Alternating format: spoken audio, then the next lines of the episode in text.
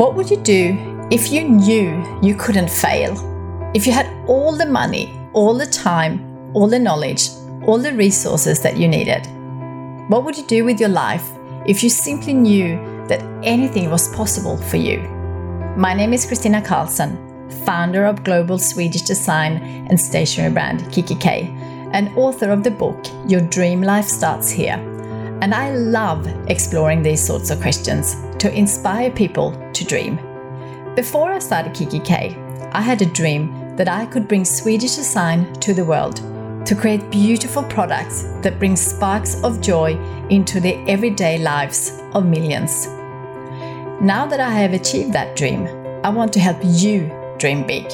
I want to create a global movement to inspire 101 million dreamers to transform their lives and transform the world in return.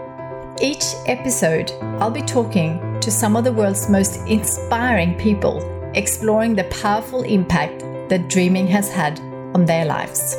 We'll be diving deep into the power of dreaming with real insights and ideas that you can use immediately to build a dream life of your own, whatever that means for you.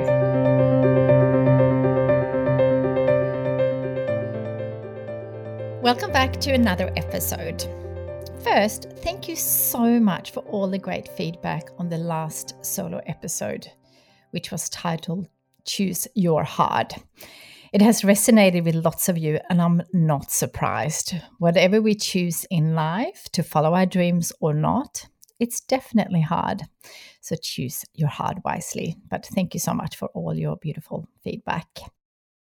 I had a particularly hard week this week, and I had to dig really deep in all the challenges coming our way, there are silver linings if we choose to look for them. Last year, when I was going through some challenging times, I came across a book that I absolutely loved, and it's one of my all time favorite books.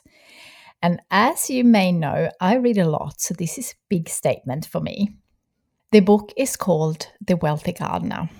I read about the book somewhere and then I thought this would be a perfect Father's Day gift. So I ordered it from my favorite local bookstore. And when they got it in, I walked up to get it and I when I came back, I put it in my cupboard so I could just wrap it later that week.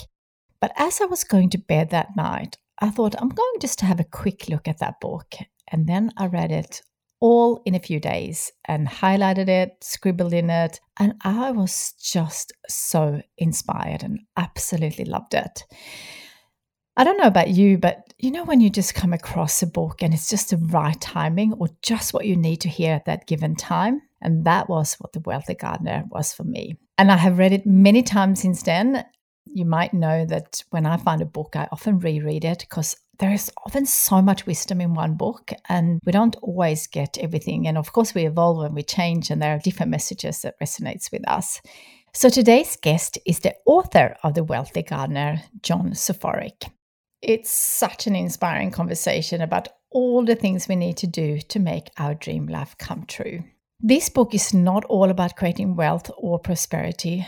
I got so much inspiration that relates to creating my dream life lots of great reminders to inspire us to all make the most of our time and take action what is important to us.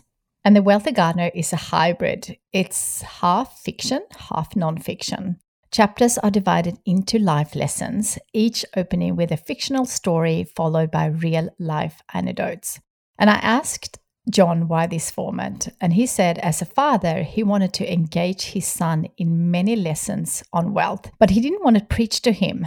And a better way to do it was to create a parable. Like reading a biography for pleasure and insight, learning through stories can be more enjoyable and profound. While this approach comes at the risk of oversimplifying principles, it is a risk chosen for a greater good of clarity. The hybrid formats remains the best way to entertain, engage, and explain the lessons of prosperity. I absolutely love this book and I absolutely love this episode. So I can't wait for you to be inspired too. So let's get right into it.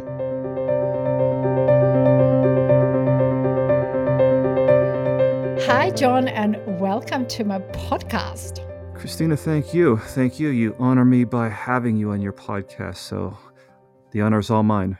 No, thank you. I am so excited because your book has been so impactful on my life. It's probably one of my all time favorite books. And I love it because it's not for me about wealth, it's about the lessons that you learn and have to do when you are creating your dream life. So for me, I wrote a book a few years ago all about helping other people living their dream life. And when I read your book, I just felt like there were so many great lessons. And last year, when I came across your book, I was going through some really challenging times. So I'll tell you how I actually came across it when I read about it, I was like, oh, this is a great Father's Day present to give to my partner for Father's Day about financial lessons to we have a son who is 13 years old. Uh, so i thought it was a perfect book.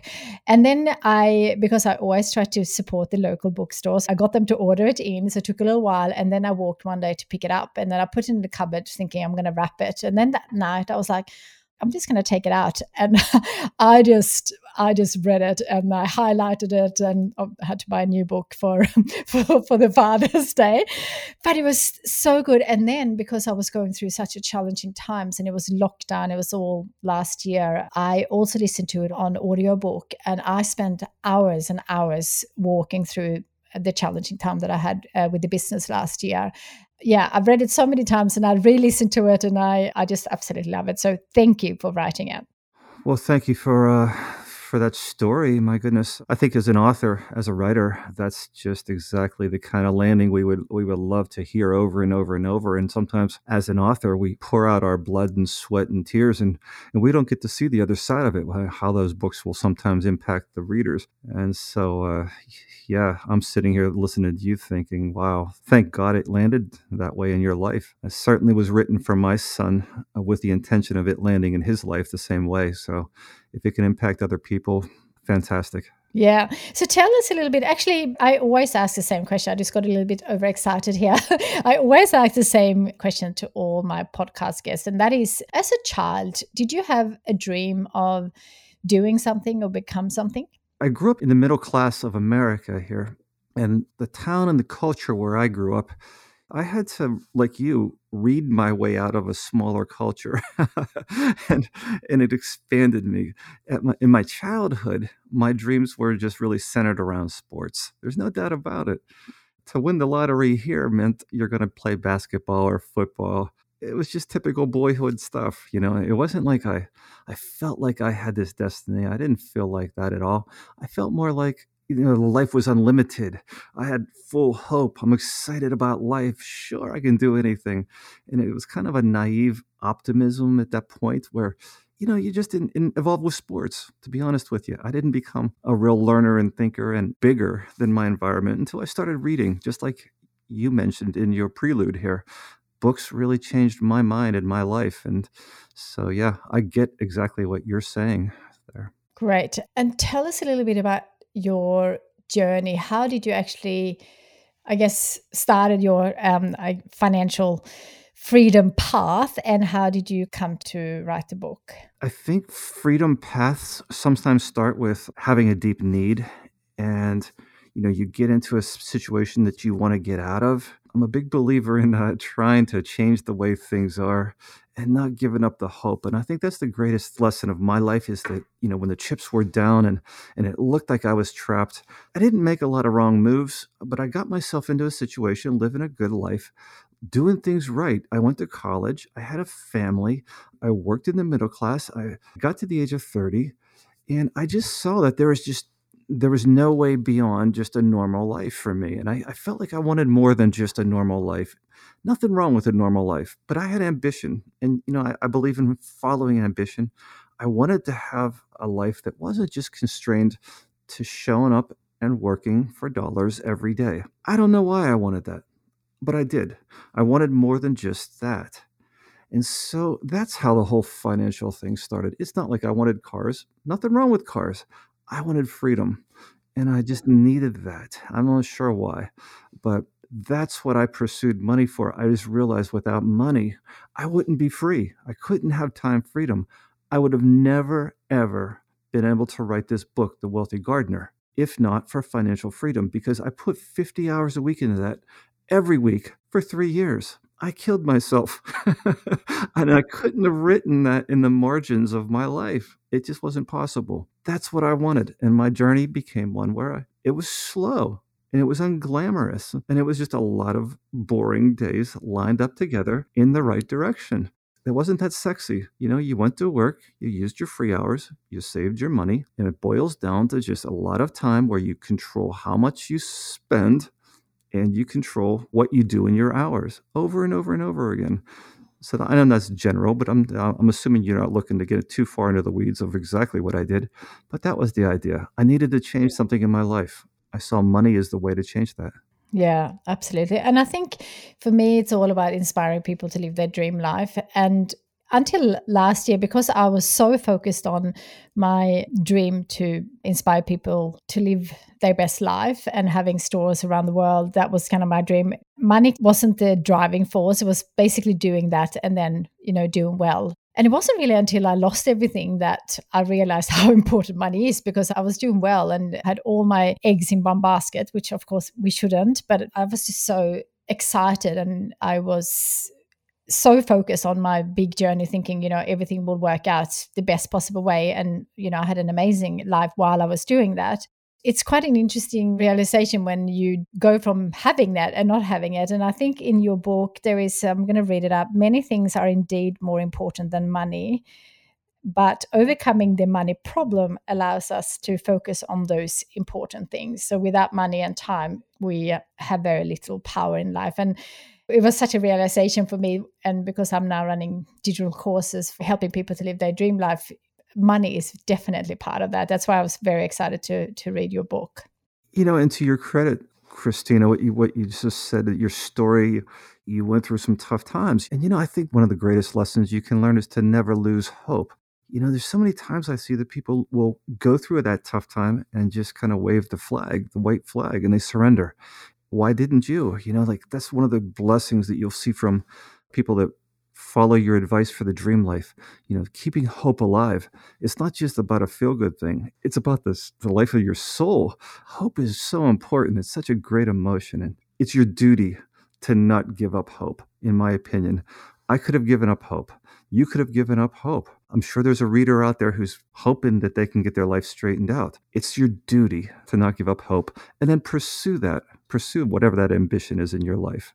And it's also for me, like a dream life is not a perfect life. Like there will be challenges. There are definitely lots of obstacles. I'm living it again this year with all our lockdowns here. And it could have been so easy to give up, but I'm not giving myself that option. And I think that's what really helps people to realize whatever comes your way, we might have to change. We might have to look at the same goal in a different way, but there is definitely always a way. And I, I have that saying that, you know, tough times never last, but tough people do. And I always say we can do hard things. So just keep going. Yeah, I'm with you all the way. I think that, you know, you, you learn your lessons in life and you do the best you can. And I think one of the things that sets people up for trouble is when they do expect perfect. Like that's a delusion. Even when you get, uh, you know, financial freedom, you're just choosing a whole new set of problems. If you change your career, you're just choosing a whole new set of problems. You're going from one set to another. And I don't mean problems in a negative way. I mean that we're trying to find problems that we're most suited to handling. And that's a good feeling. You know, you're getting yourself into this area of suitability where you have innate competence and you go toward that, you're not looking for a perfect life. You're looking for a life of overcoming problems one after the other. And that adds up to a useful contribution. And people want that. They need that. It gives them direction, it gives them something to do. The last thing you want to do is just to do nothing and sit around with unoccupied hours or doing things you don't want to do. And so, yeah, it's imperfect. I get it. But you're putting yourself in a situation that you kind of like your problems a little bit. I believe in that. Yeah. When we do hard things and we do things we've never done before, we are definitely going to feel uncomfortable. but if we don't live a life that is exciting and pursuing things that we've never done before, if we stay the same, we're also going to feel uncomfortable. So I much rather feel uncomfortable trying to work things out along the way. So that's kind of my philosophy. But let's jump in uh, to the book. As I said, I absolutely love it. And I love the first chapter, which I think is Seek Prosperity Time, Impact Activity, and Impact Hours. So let's start talking about time, there is a quote or a saying in your book. And I speak to my best friend, she lives in Sydney every single day. And uh, we read this book at the same time and often walked at the same time, listened to it. And, and we always said, I can change what I do or keep what I got. And I love that about time. So, talk a little bit about how we can use our time in the most productive way. so, here's what I know for sure, right? The way this whole planet is set up is that we're going to work about a 40 hour job just to pay for food, shelter, clothing, no matter what. Usually we have a God given ability to vary that. We can do different things in that time. A lot of what we get out of life is determined by the other hours of our life, right? We're going to work out our problems during a 40 hour work week, maybe going to and from that job it's going to be another 10 hours a week. So let's wipe those 50 hours off the board for now and not talk about them. We have about 80 more hours a week, something like that, right? And the question is, what do we do with those?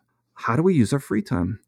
And I'm not saying that we have to plow the field here and dig ditches and just be workaholics, but I am saying that those hours can be used with better impact. And impact is a very good word to put. I'm not talking about value. I'm talking. I'm not talking about usefulness. I'm talking about impact toward your goals, things that might move the needle toward the cause which you alone chose.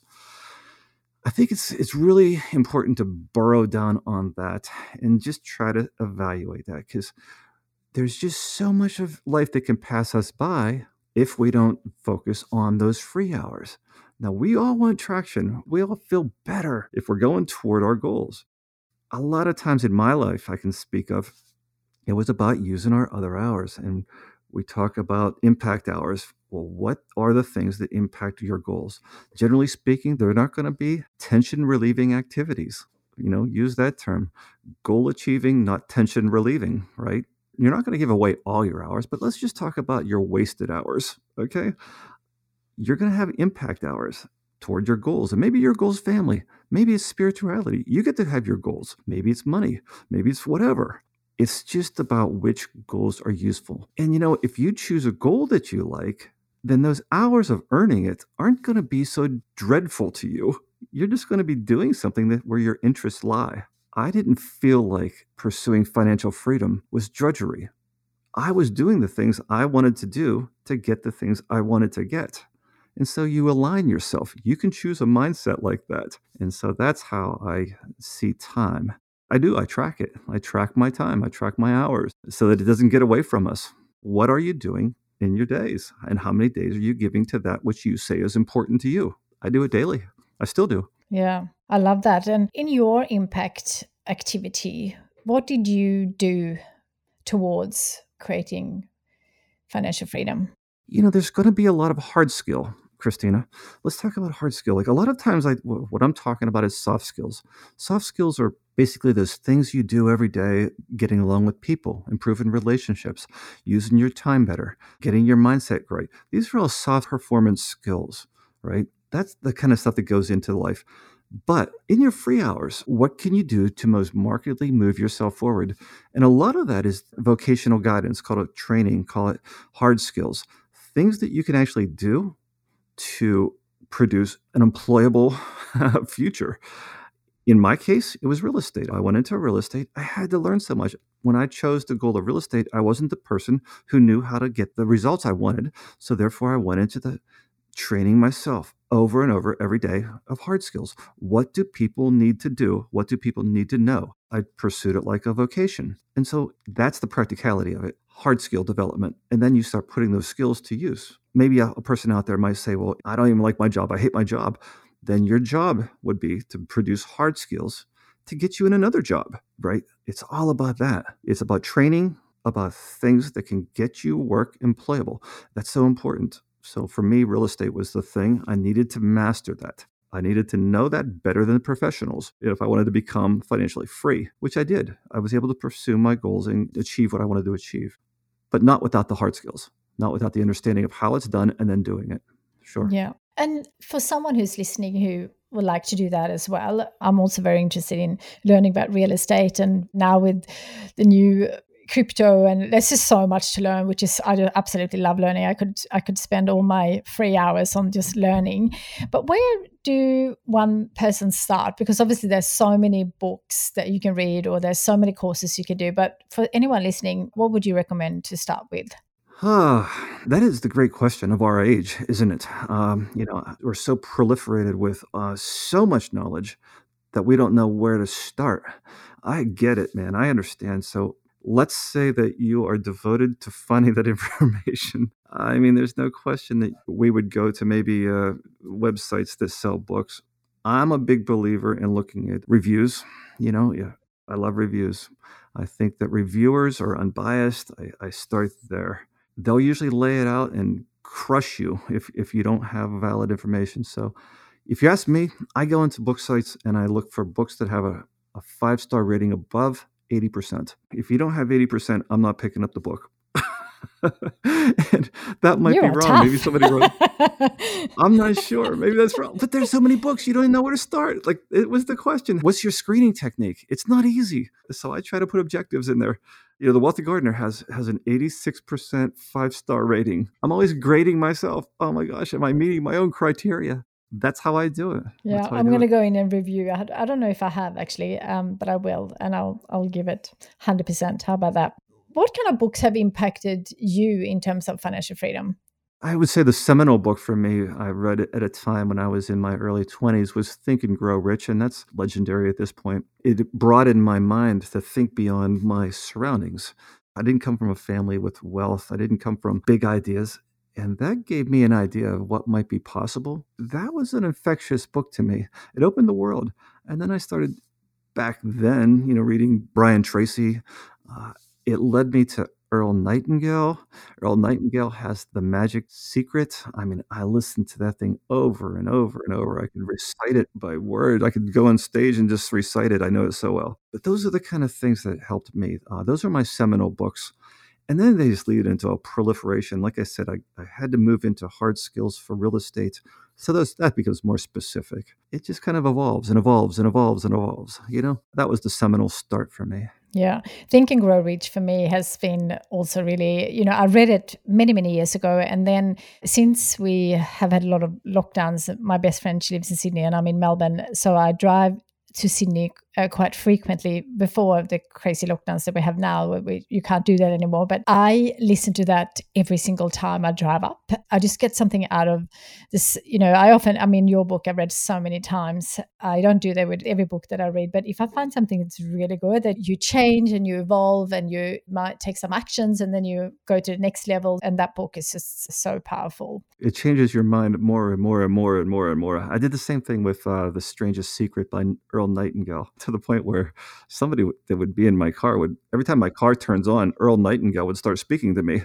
And I would be embarrassed. I would take that thing to a car dealership and the dealers would turn it on to repair something. And here comes Earl Nightingale's voice like God speaking. It's abnormal kind of things around here. But uh, I totally get that. I totally get that. You driving and, and, listening, you could turn all that time into learning time. I do the same thing yeah. to this day. Yeah. Fantastic.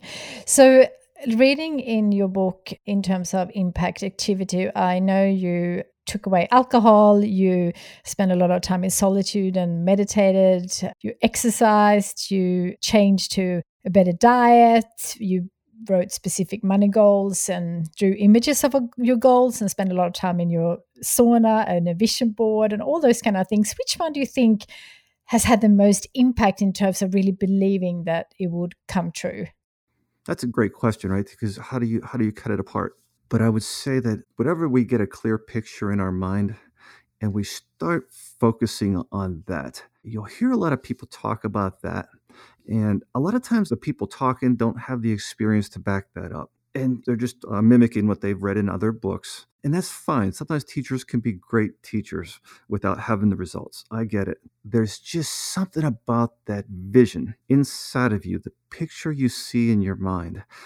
I do believe in the law of attraction. I do. Okay, so let me just put it out there. Uh, I do believe that there are intangible forces in the world that I put my head on, and I start to see coincidences show up in my life. And I'm not so arrogant that I believe I know enough that I can say that's not true. I believe in the possibility of that. So that's first.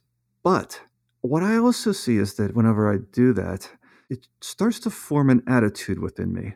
And that attitude leads to behaviors. And it leads me to interpret and interact with this world in a way that's conducive towards attaining that vision that I see in my mind. And so, if I would do anything, I will always have the vision in mind of what it's going to be like. I will have the vision in mind of what my reviews are going to look like. I try to get that vision. I start with that vision so that I can see it, I can describe it. And I do that so that everything else falls backwards. And I eventually adopt the behaviors that start to lead me toward that. That's how human beings are wired, I think. At least this human being is wired that way. I start there. What do you see clearly in your mind? And stay there. Give your attention to that. Stay there day after day after day. That's the skill. It's not trying to get it once and figuring out what you want. The skill of life, the challenge is to do it every day, every day, every day, every day. Spend time enjoying that vision that's your future and just make believe. Make believe. And then brainstorm. How can I do that? And those things add up day after day after day after day in this long process that feels like nothing's happening, but it is happening so slowly that it's imperceptible. It just happens slowly. Progress is slow, but it all starts with a vision, a vision, you know, and then then you brainstorm and then you act and then you adjust, but always back to the vision. Yeah, I couldn't agree more. That's why I like to set big dreams because even if I don't know how to do it, at least I know what it will look like when I do get it. so that's I love I love that. And when you think about it, uh, there's so many things you're doing right now that were impossible 20 years ago. So, should you have not set those goals 20 years ago because you didn't know how? And then you're facing the same situation right now. There's things that, that are outside of what you can imagine. People say, oh, that's impossible. That's not realistic. Well, it's not realistic with maybe who you are and what you know now, but don't let that limit you. You can grow. You know, you can do a lot of things uh, that can make you into the type of person that can bring that to be. And we all see that process over and over and over. So you never howl down your dream. You never say it's impossible. You never think, I don't know how, therefore I won't. No, you set that goal and then you brainstorm and then you act and you become more. That's the whole fun of it. Yeah, absolutely. So for some of us who are a little bit of a procrastinators, I'm sure there will be some some of us listening. What do we do about procrastination and how do we overcome that to take action every day? I believe in tracking completely. What gets measured gets done. And so let's say that my goal is to write a book. Let's just bring it into a concrete example here. I can think about that book. I can plan that book. I can talk about that book. I can dream about that book. But what gets that book written is my butt in a seat alone in a basement. And I'm either working on the outline or putting words on paper doing things that are constructively move that process forward? Well, of course, that's obvious. There's not a person in the world that doesn't know that. The question is, how do we get ourselves to do that? And that's the game of life, doing the things we know to do. Most people already know what they should be doing. We just don't do what we already know. So, how do you do that? How do you help yourself control that? How do you, how do you give yourself hope to not procrastinate, like you say? I track it myself. I'll track the number of hours I spend on that task. Right now, let's say in concrete terms, I am writing this the sequel to the book you're speaking of. Well, what gets that book written is me sitting down and getting six hours a day into the writing of that book. I don't procrastinate because I keep track of that. And at the end of this day, I win or I fail in my own eyes because I'm keeping a score of how many hours I'm giving. I really believe in tracking. And I think that that will empower people if they start keeping track of the number of hours or the number of tasks completed and make a running score per day that's my tool. That's what keeps me on an honest effort where I'm not kidding myself. I'm not deluding myself. I'm not biasing myself. I'm not talking. No, it's what you're doing. You are what you do today. Let's track it. I think after enough days of tracking and finding yourself running short, you're going to get mad at yourself and you're going to start doing the things. And I'll give you another example. Let's say this a person wants to lose weight.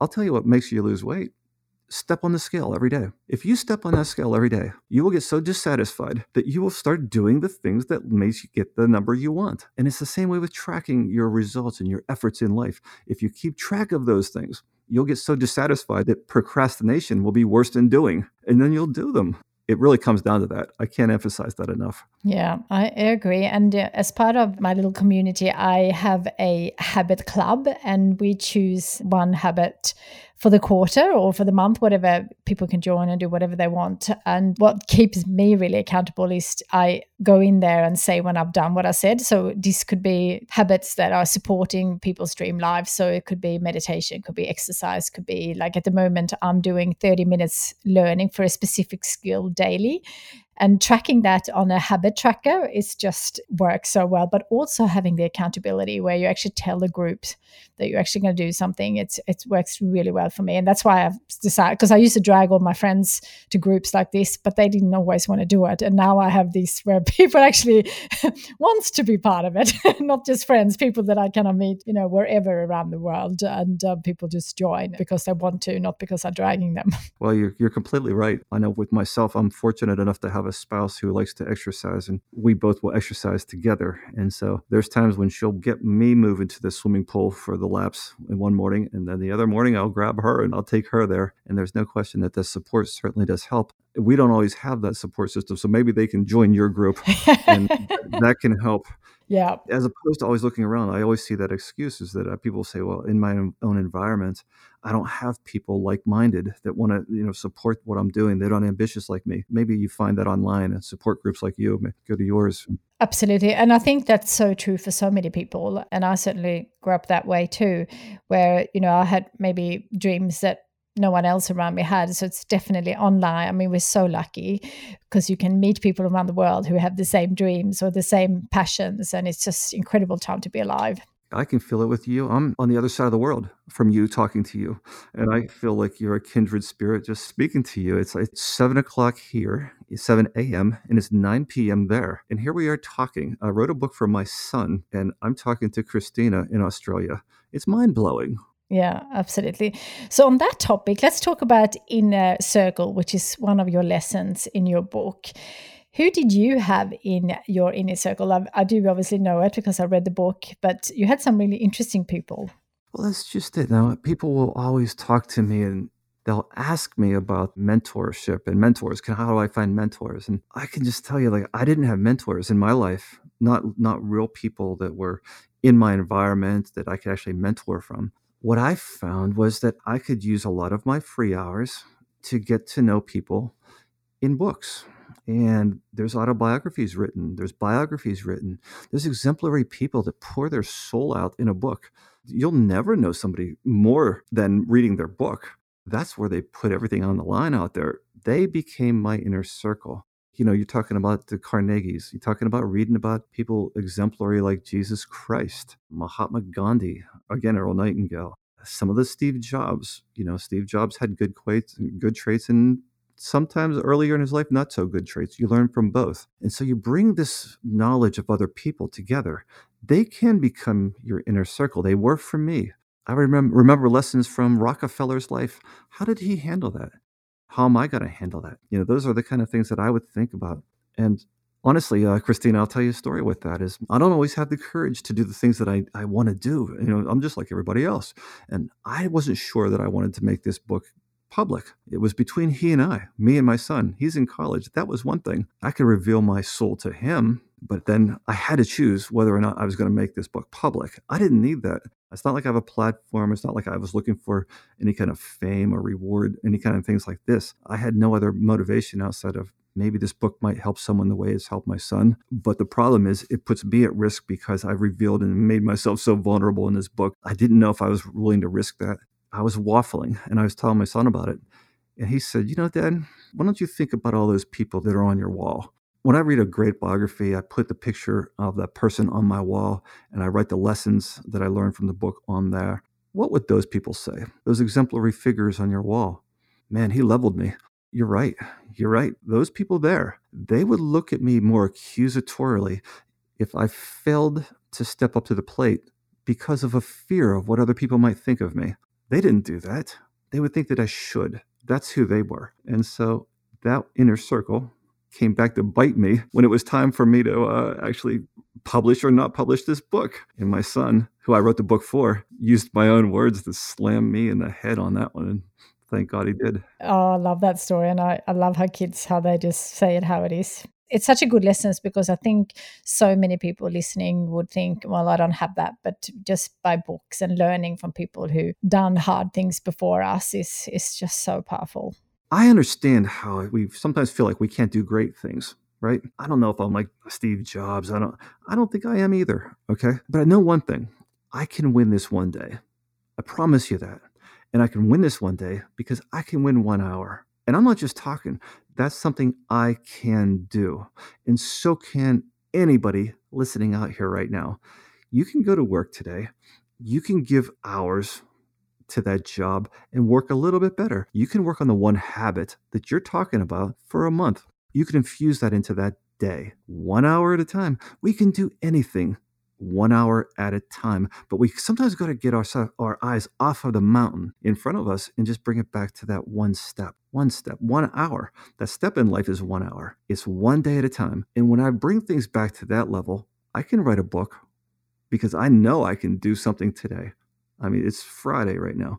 I know I can put six hours in today towards writing that book. I don't think about the overwhelming task I can use this day. And when we bring it down to that level, that's useful for me. That's how I approach things. One hour at a time, one day at a time, one week at a time. Just bring it back to that. You don't need to look any further, and you shouldn't. That's enough right there. Yeah, absolutely. And one thing that I find really powerful when I'm doing something hard or maybe not as fun as some of the other activities is to just start. So, two minutes or 10 minutes, or sometimes if I want to run and I don't really feel like it, I'm like, I'm just going to run for two minutes. And then often I'll just run a few more minutes and then you you do your normal run. No doubt about it. No doubt about it. The hardest step of a three mile run is stepping out of the door. When my wife and I go to the swimming pool, you know what's hard? Getting in the pool. That's what's hard yeah, absolutely. So, talk about schedule. You have a lesson in your book about scheduling. So, how do we do that to make time? It all comes down to prioritizing. I mean, I, I really think that whenever I, I would try to figure out my life, I was always staring at a schedule. I believe that life is all about a schedule. You're scheduling or you're not.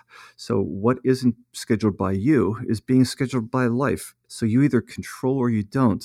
Now, sometimes in my free hours, I'll schedule time for me and my wife just to go for a walk. It's scheduled. And so if I if somebody kind of calls to interrupt me, no, I'm sorry, I got a meeting right there. That's what I mean by scheduling. It's not all work. It's life. And so to live an intentional life without scheduling, it's a delusion if you ask me. I'm not telling anybody what they don't know. We all know that we can't schedule without a goal. We can't have priorities without goals. But your goals don't have to always be money and work. Like maybe you and I want great relationships with our kids. Well, we better put some time in there.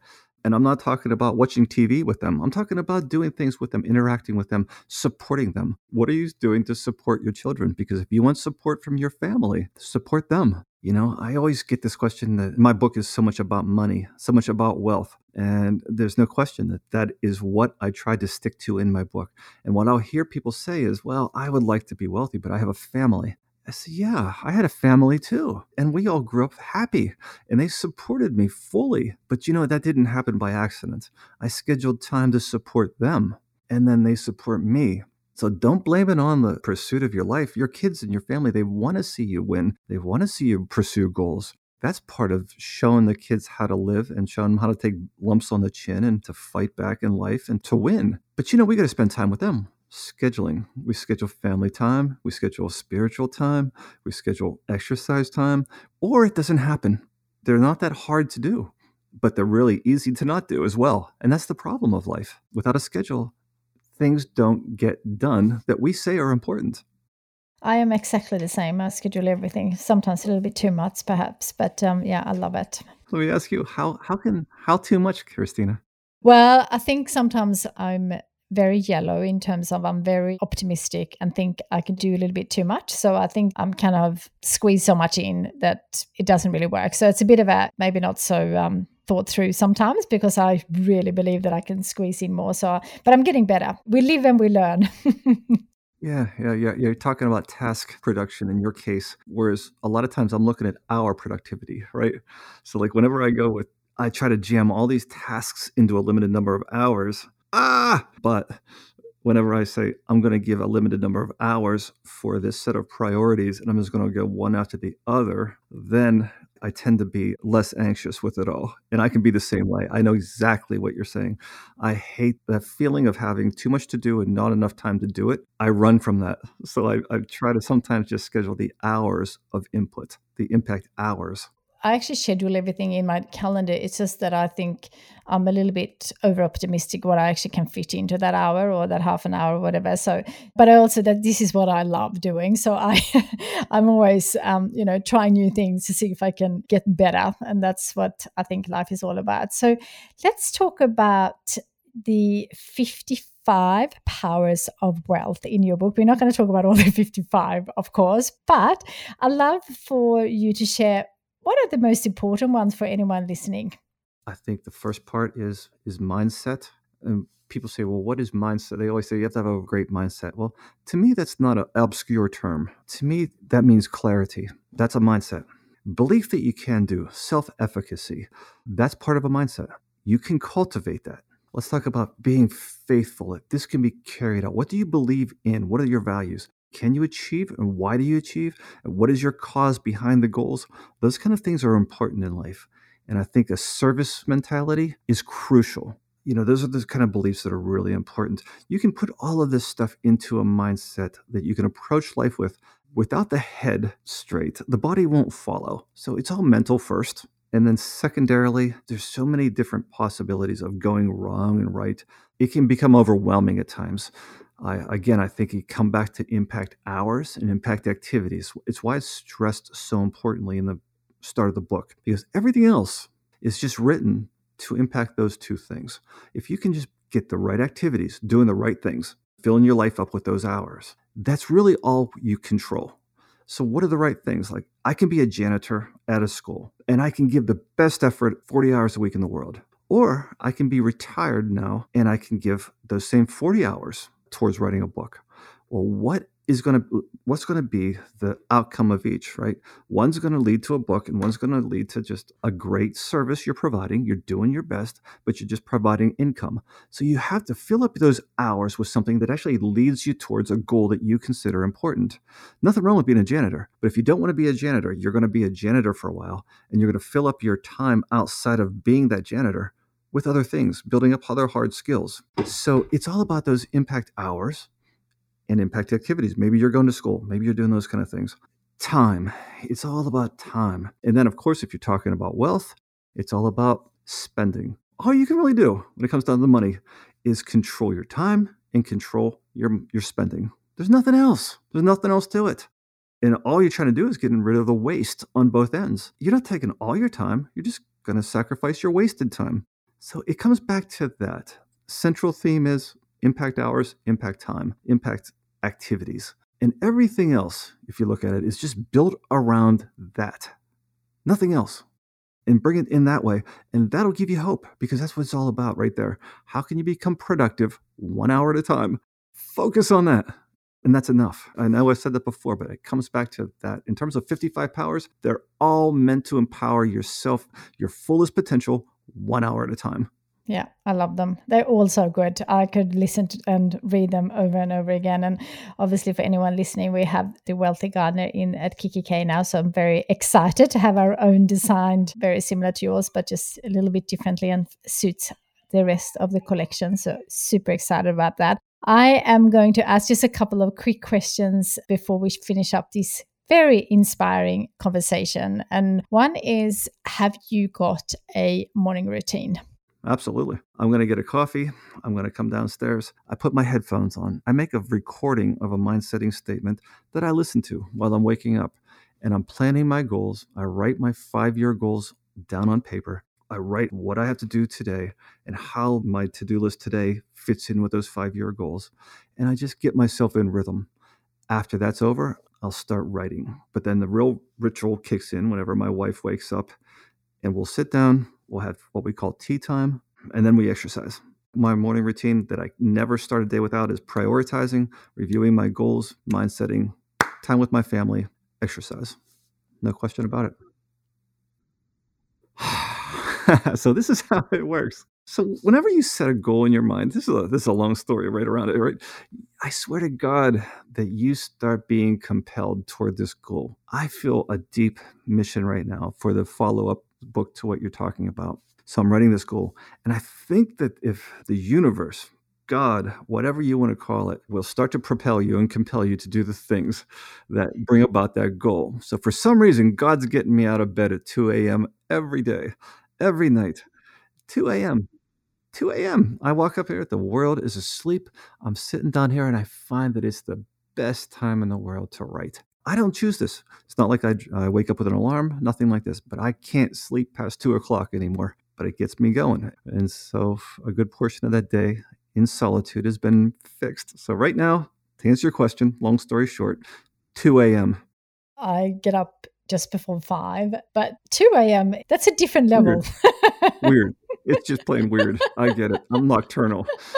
I didn't ask for it, and I don't set an alarm for it. People say that all the time. They say, "Well, why do you do that? That's weird." I say, "I don't have a choice. I don't set an alarm. I don't take medication for this. I just wake up when I wake up. I don't know." So do you go to bed early? You know, you do. You fall over because you know it's just a cycle. Yeah. I probably went to sleep at seven thirty last night. I mean, I got my six and a half hours in. I might take a nap this afternoon. I don't know. Whatever God has in store for me, I do. Amazing. So inspiring. So I know we spoke about a couple of books, but what do you think is the book that have had the most influence on you? The book that had the greatest influence it wasn't even a book at the time. It was it was just an audio that i listened to over and over and over again. And there's no question that if i bow down to one person in this world it's earl nightingale. One of the fascinating things i think about that all the time is that this guy was not alive when i was born and yet he's affected me with his words just like he was a father of, for me. There's nobody in this world who has affected me more than the words of earl nightingale in the program a Strangest Secret that is now a book. You know, you can get it as a book. It can be downloaded just off the internet, but that was the golden word for me, Earl Nightingale. Love that. Before we finish up, if you, knowing what you know now and having to give yourself some advice, what would you tell yourself? Don't lose hope. Don't lose hope, man. I think back of uh, you know late teens I was on top of the world. I mean, then everything I'm doing, I succeeded at as an adolescent. You know, you come out of college, you're just ready to take on the world, and you're so sure that this world is just waiting to see what a marvelous, exciting success you're going to be. And, you know, you find a different reality out there. Then I wasn't necessarily prepared for the hardships that were coming at the time. I didn't expect them. And man, I came close. I came close to losing hope. And I would say that one of the greatest lessons of my life is to keep the hope keep the hope alive. In fact, that's to me one of the most important things in the world. So keep the hope, my young friend. That's what I would tell myself. Love that. Thank you so very much. It's so inspiring. I know we can speak for hours, and I'm sure I will have you back. And I can't wait for your second book. But I just wanted to say thank you when I mm. finished the book for the first time as an audio book, so I read it as a paper book first, but when I did go for my long walks, and I walked sometimes for hours a day during these lockdowns, and I absolutely love walking and I love nature, and I and I'm up early, so I always meet the same people, and they will laugh at me because I often stop because when I listen to something, I always take notes, and I have a little little Kikki K notebook and a pen, and I always take notes. But one day when I finished the book for the first time, I came home and I just had a dream that I have actually, actually have hardly shared with anyone, and I'm not going to share it on the podcast. But when I do make that dream come true, it's a big one, and it's one that I will share with you once I've made it happen, which I have no doubt that I will. And it was funny because I then came back and I wrote that dream down, and then I started to write the first chapter, which is part of this big dream. So I just want to say thank you for inspiring me, and no doubt everyone who will be buying The Wealthy Gardener through Kikki K and or anywhere else in the world who's listening to this. Thank you so much. It's been so, so valuable. And I know that this book will last forever because it's so good. So thank you. Well, thank you. Thank you for saying that. Thank you for honoring me by uh, having me on the podcast. And I love the fact that maybe some of my words helped you to create a dream, an impossible dream that you're going to shoot for right now. It's going to cause you to evolve and grow yourself. I love that. Thank you for sharing that. How inspiring was that? I just love this conversation and I'm now eager to reread the book again. I just love the life lesson about time. I saw that my conditions trail the use of my time and I can change what I do or keep what I got. So, my question after you listening to this is what would you change in your life? If you want a Kikki K designed cover of The Wealthy Gardener, I have added the link in the show notes. So just go to kikkik.com. And in my virtual Dream Life book club and my Monday Lives, we will read The Wealthy Gardener. So if you want to join us each Monday at 8 p.m. Australian Eastern Standard Time, we are a group of lovely humans who are sharing the love of personal growth, reading, and all things inspiring book and supporting each other to create our dream life. I love my Monday nights and I will add a link to the show notes or just go to yourdreamlifestartshere.com and look for the book club. And if you are inspired after this episode to start taking action and creating your dream life, regardless of the challenges around you right now, because I know there are many, I will soon open the door to my digital course, Your Dream Life Starts Here. Just go to Your Dream Life Starts Here to join the waiting list. It's been such a challenging year for so many of us, me included. And we need to feel all the feels and get through all the things. But once we have done that, let's take action and create the life of our dreams. You can't change the past, but you can certainly create your future. And that is what I will focus on. And I hope you will too. Until next week, don't forget to dream big.